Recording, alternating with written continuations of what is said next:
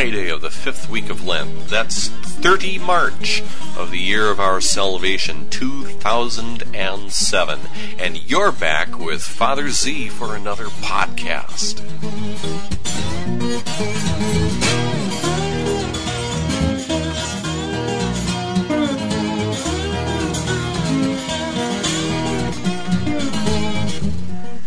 Coming to you from high above Rome with the windows open so I can have both fresh air and more traffic noise, we present the second reading from the Office of Readings for Friday of the fifth week of Lent, and it's taken from a work by Fulgentius of Ruspe, who was born in the fifth century, died in the sixth century, and it'll be very useful for us to understand how the fathers worked, what their methodology was, and what was a very important theological problem in North Africa of the time.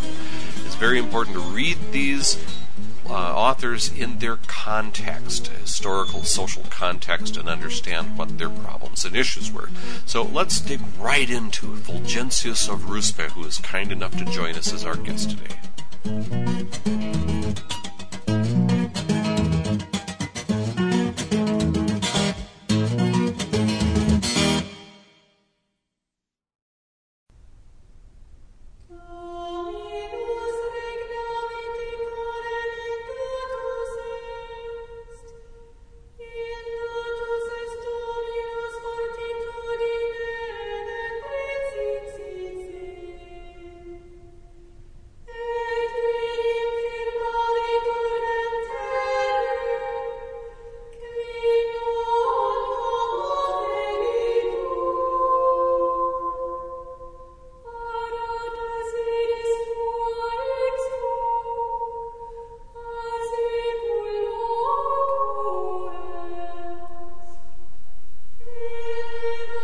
Fulgentius of Ruspe was born in 467 in North Africa at a place called Byzacena. This, remember, is Africa Proconsularis, and so it's very Roman and very Latin in its culture. He was born in modern Tunisia. And uh, even though he was Latin and Roman in culture, he also knew Greek very well. And so he was able to benefit from the writings of the Eastern authors. And he was very interested in monastic life, and he entered into monastic life, and he founded monasteries all through his life, even after he became a priest and then bishop, bishop of Byzacena. But remember, at this time in Africa, uh, they were dominated by anti-Catholic Vandals, and the Vandals. You remember that the Vandals were besieging Hippo when Augustine lay dying in his room as he read the Psalms back in 430. And so the Vandals have been around for a long time, and they're terribly anti Catholic. Fulgentius, as a matter of fact, once had a terrible run in with an Arian priest, and he was beaten savagely by this Arian priest. And so he didn't have a lot of love for heretics, especially the Arians. And he dedicated himself to writing against them quite a bit.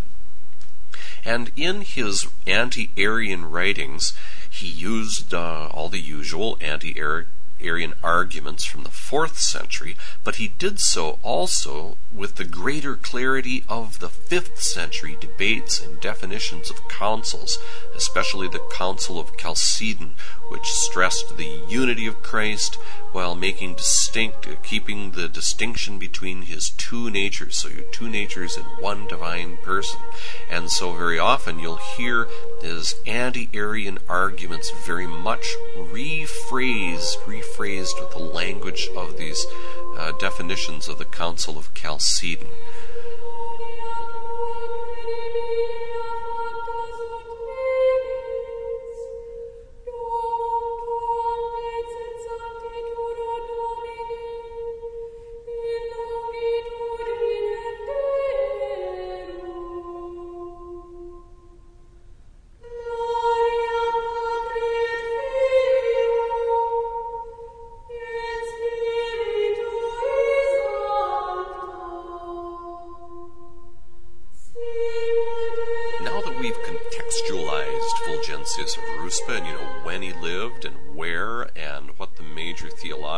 Problem was that he was dealing with. Let's see if we can find some other tools to help you pry open this reading and get more out of it. One of the things you have to understand about the fathers of the church is that they were highly trained in classical rhetoric. And classical rhetoric had different divisions or parts. And these parts were inventio, dispositio, elocutio, memoria, and pronunciatio.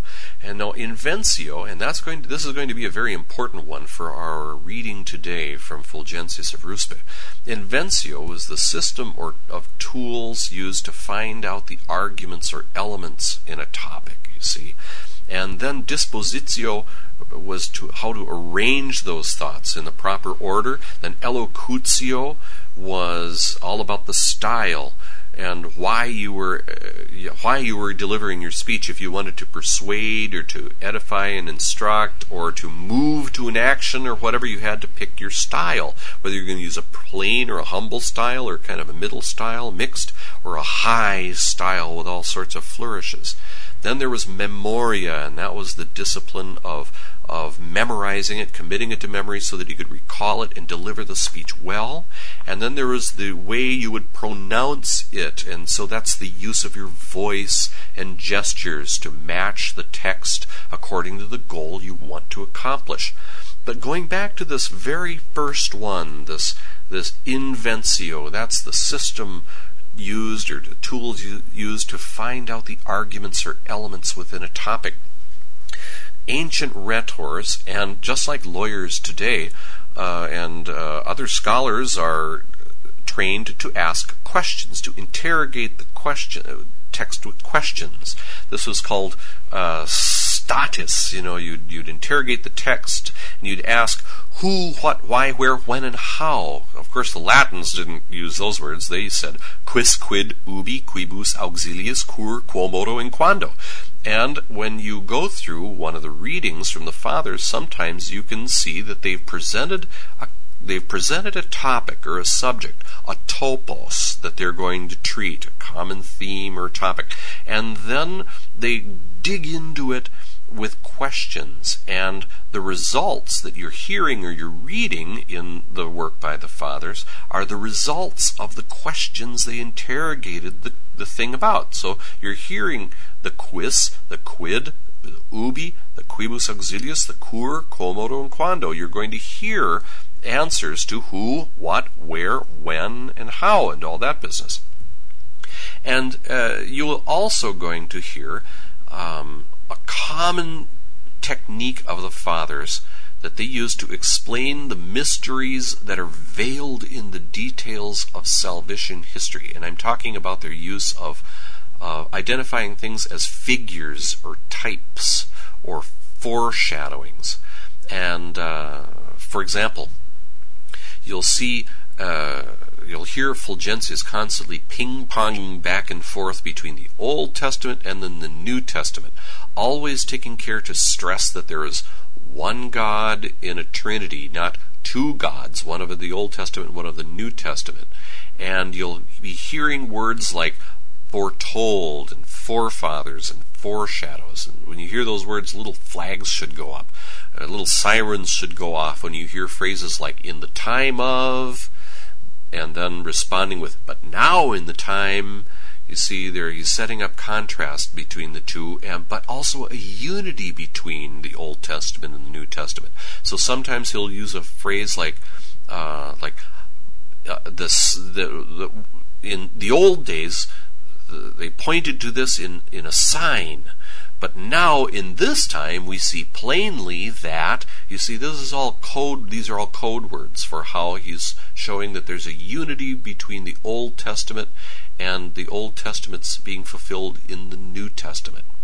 Another thing, remember that Fulgentius, being an anti Arian, and also very much steeped in the theology of Augustine of Hippo and in also the definitions of the Council of Chalcedon, that he is going to focus on the unity of Christ, not only the unity of Christ with his our human nature and with the human race, but also his unity with the three persons of one Trinity. Remember, he's an anti-Arian, so he's trying to stress that Christ is God at the same time as he's trying to stress that he is in union with our human race, and that's why we're saved. So listen to some of these uh, questions being answered, the classical questions of rhetoric, the who, what, where, when, why, and how. Listen for foreshadowing talk and types and figures, and also uh, how he holds in unity Christ in two different directions, with God and with man. Here we go with a reading from Fulgentius of Ruspe, and this is from the second reading of the Office of Readings for Friday in the fifth week of Lent.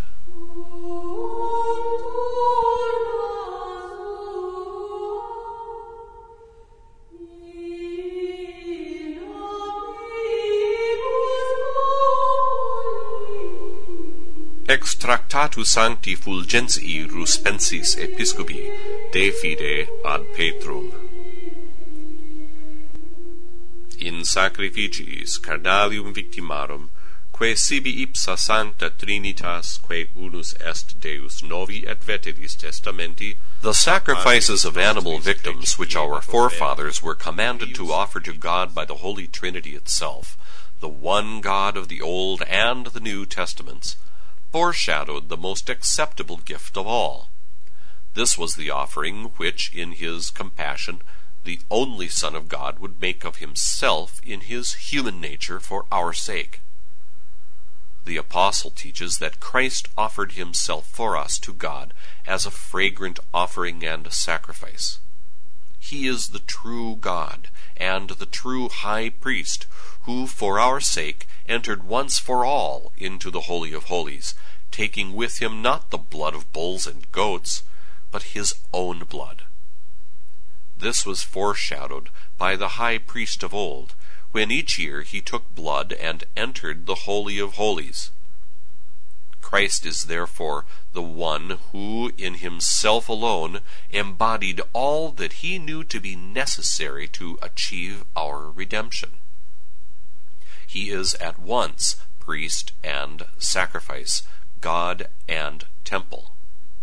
He is the priest through whom we have been reconciled, the sacrifice by which we have been reconciled, the temple in which we have been reconciled, and the God with whom we have been reconciled. He alone is priest, sacrifice, and temple, because he is all these things as God in the form of a servant. But he is not alone as God, for he is this with the Father and the Holy Spirit in the form of God.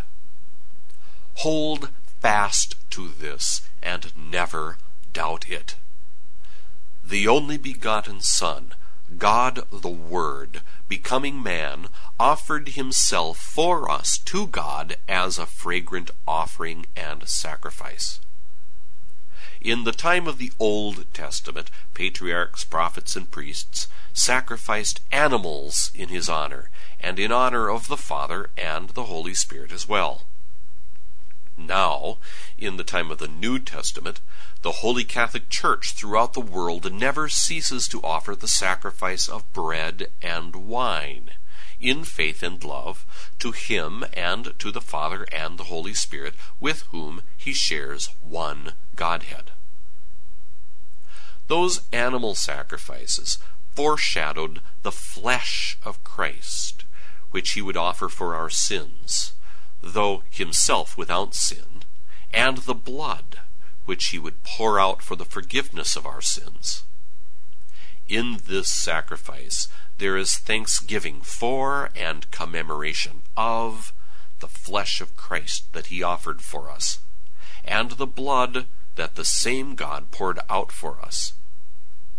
On this, St. Paul says in the Acts of the Apostles, Keep watch over yourselves and over the whole flock, in which the Holy Spirit has appointed you as bishops to rule the church of God, which he won for himself by his blood. Those sacrifices of old pointed in sign to what was to be given to us. In this sacrifice, we see plainly what has already been given to us.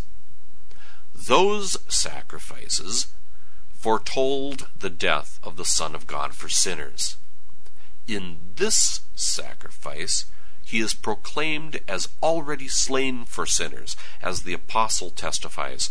Christ died for the wicked at a time when we were still powerless, and when we were enemies, we were reconciled with God through the death of his Son. secundum tempus pro impiis mortus est, et quia, cum inimici essemus, reconciliati sumus Deo per mortem filii eius.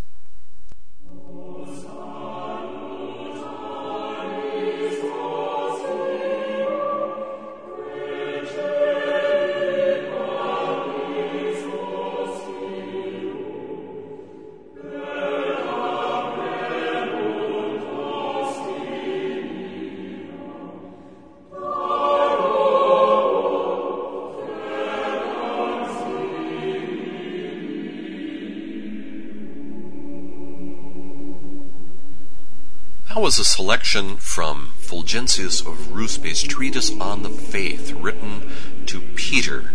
Uh, I'm not quite sure who that Peter was, but uh, he was very lucky to get this, and we are lucky to have it today because uh, it's very useful for us to dig into the methodology of the fathers and how they were working and how they how their minds operated. You can hear, for example, in that wonderful paragraph he is the priest through whom we have been reconciled, the sacrifice by which we have been reconciled, the temple in which we have been reconciled, the God with whom or to whom we have been reconciled. You see, he's he's talking about our reconciliation, then he interrogates the concept of our reconciliation with questions who, what, why, where, when, and how.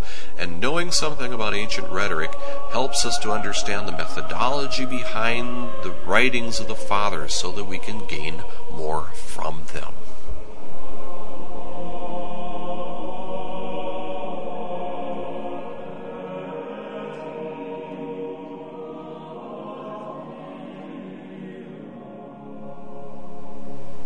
With that, we're going to wrap this podcast up. I hope you come by the blog sometime. What does the prayer really say? That's WDTPRS.com, Whiskey Delta Tango, Papa Romeo Sierra.com. Leave comments, do lots of reading, and participate. I hope you'll come. And I wish you and yours a good continuation of your Lenten preparation. God bless you.